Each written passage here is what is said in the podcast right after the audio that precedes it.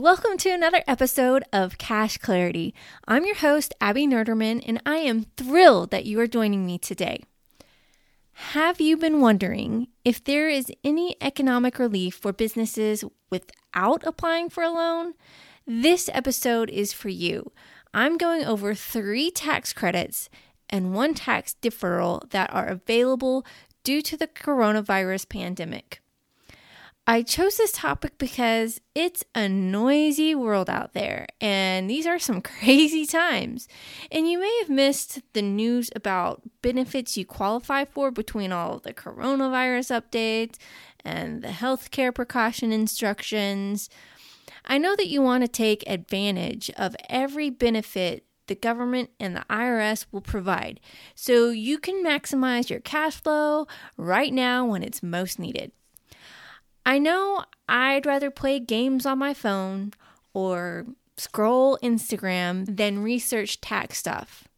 By the way, if you're on Instagram, I'd love to connect. I'm at Abby Nerderman, A B B Y N E R D E R M A N. But anyway, unlike you, I'm in the accounting industry, and it would be remiss for me not to stay current on the latest tax updates. So, why learn about these tax benefits? You might be able to keep more money in your business without even knowing it. If you're thinking, Abby, I already have an accountant, I don't need to worry about this stuff. I would say to you that it's really your responsibility to understand your business and your taxes.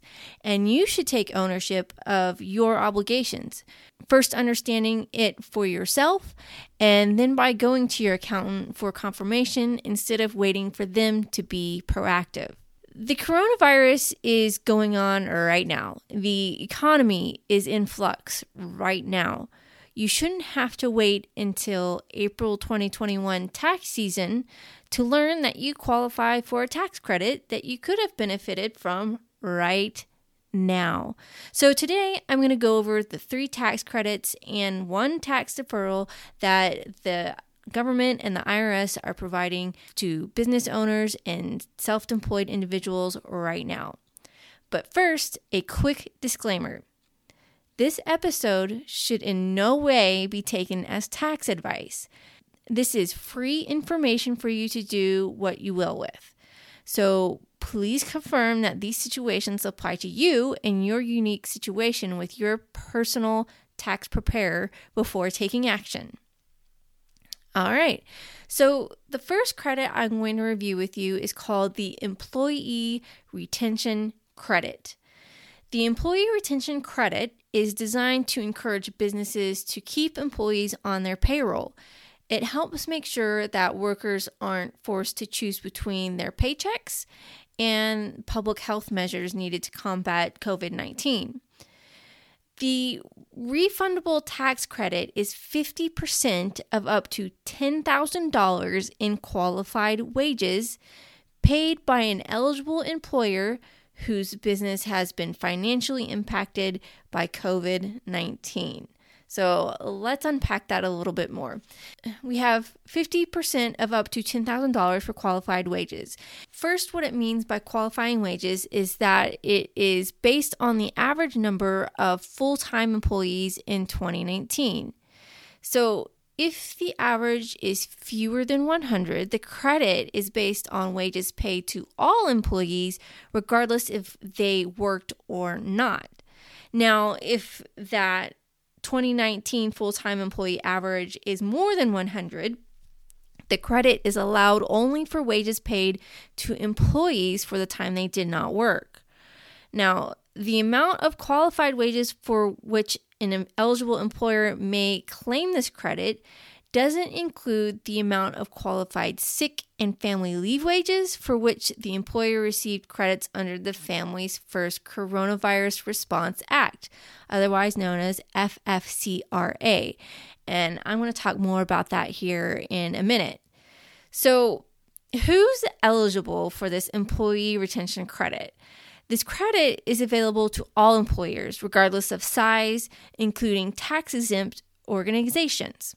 Now, these businesses must have experienced an economic hardship due to COVID 19.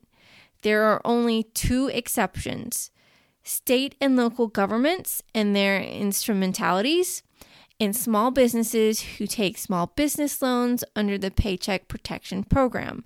So, if you're either one of those, then you're out for the employee retention credit. Now, qualifying employers must fall into one of two categories.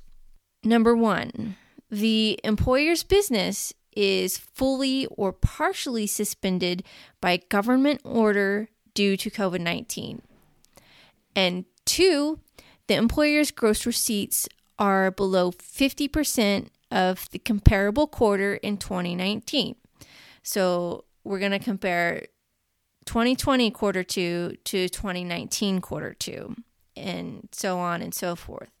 And if you're scratching your head for a second, wondering what in the world are gross receipts, that is the IRS's way of saying income. So, all the revenue, all the sales uh, that you made during the time period, gross receipts is equal to income.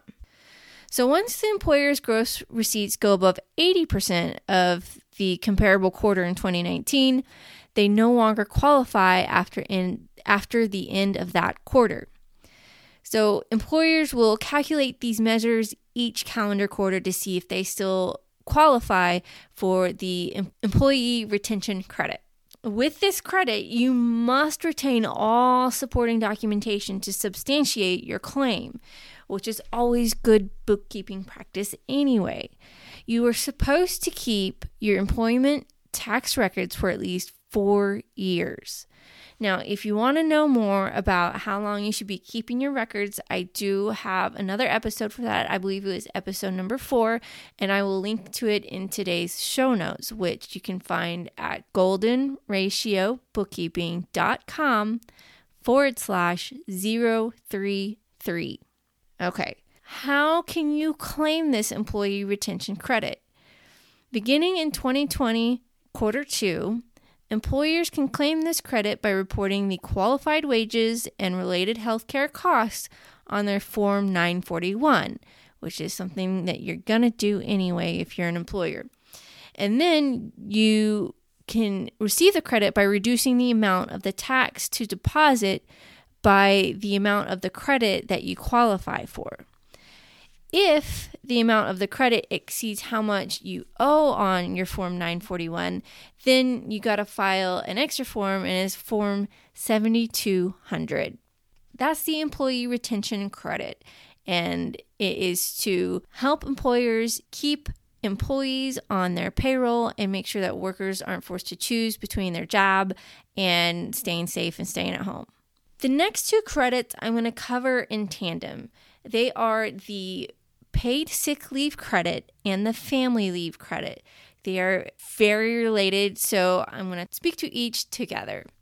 Now, the purpose of the paid sick leave credit is designed to allow business to get a credit for any employee who is unable to work, including telework or virtual work or remote work, whatever you want to call it, is designed to allow a business to get a credit for any employee who's unable to work because of the coronavirus quarantine. Or maybe they self quarantine, or they have coronavirus symptoms and they are seeking, seeking medical diagnosis. Now, an employer can also receive a credit for employees who are unable to work due to caring for someone with coronavirus or caring for a child because the child's school or place of care is closed, or if the paid child care provider is unava- unavailable to do so due to the coronavirus. I know that was kind of a lot. So, the paid sick leave credit is to give employers a credit for employees that are experiencing sickness and having to take time off due to coronavirus. And then the family leave credit is to give employers a credit when their employees have to take time off to care for their family due to coronavirus. The amount that you can qualify for for this credit is 100% reimbursement for paid leave plus health insurance costs are also included in the credit. When an individual is taking paid sick leave, then those employees are entitled to paid sick leave for up to 10 days or 80 hours. And this is at the employee's regular wage rate, and it goes up to $511 per day and $5,110 in total. Now, going on to more of the family leave, when a employee needs to use paid sick time for to take care of family, then those employees are entitled to paid sick leave for up to two weeks or 80 hours at two thirds their normal wage or rate of pay and up to $200 per day and $2,000 in total. Now, employees are also entitled to paid family and medical leave, not just sick leave, but family and medical leave, and that is equal to two thirds of the employee's regular wage, up to $200 per day, and $10,000 in total. So, up to 10 weeks of qualifying leave can be counted toward the family leave credit. Now, who is eligible for the paid sick leave credit and the family leave credit? Businesses with fewer than 500 employees. Now, there is some fine print. Employers who have fewer than 50 employees are eligible for an exemption from the requirements to provide leave to care for a child whose school is closed or child care is unavailable in cases where the viability of the business is threatened. So let me say that again. Employers with fewer than 50 employees where the viability of their business is threatened can get an exemption from those requirements to provide leave to to employees who need to care for a child whose school is closed or whose child care has become unavailable. So, how you claim it is just like the employee retention credit. Employers can be immediately reimbursed for this credit by reducing the required deposits of payroll taxes that have been withheld from employees' wages by the amount of the credit. Eligible employers will report their total qualified wages and the related health insurance costs for each quarter on their quarterly Form 941, beginning with quarter two. And if the employer's employment tax deposits are not sufficient to cover that credit, then you can receive an advance payment from the IRS by submitting Form 7200, and that's called the advance payment of employer credits due to COVID 19. So that covers the three big credits. And we just wrapped up the paid sick leave credit and the family leave credit. And we previously talked about the employee retention credit.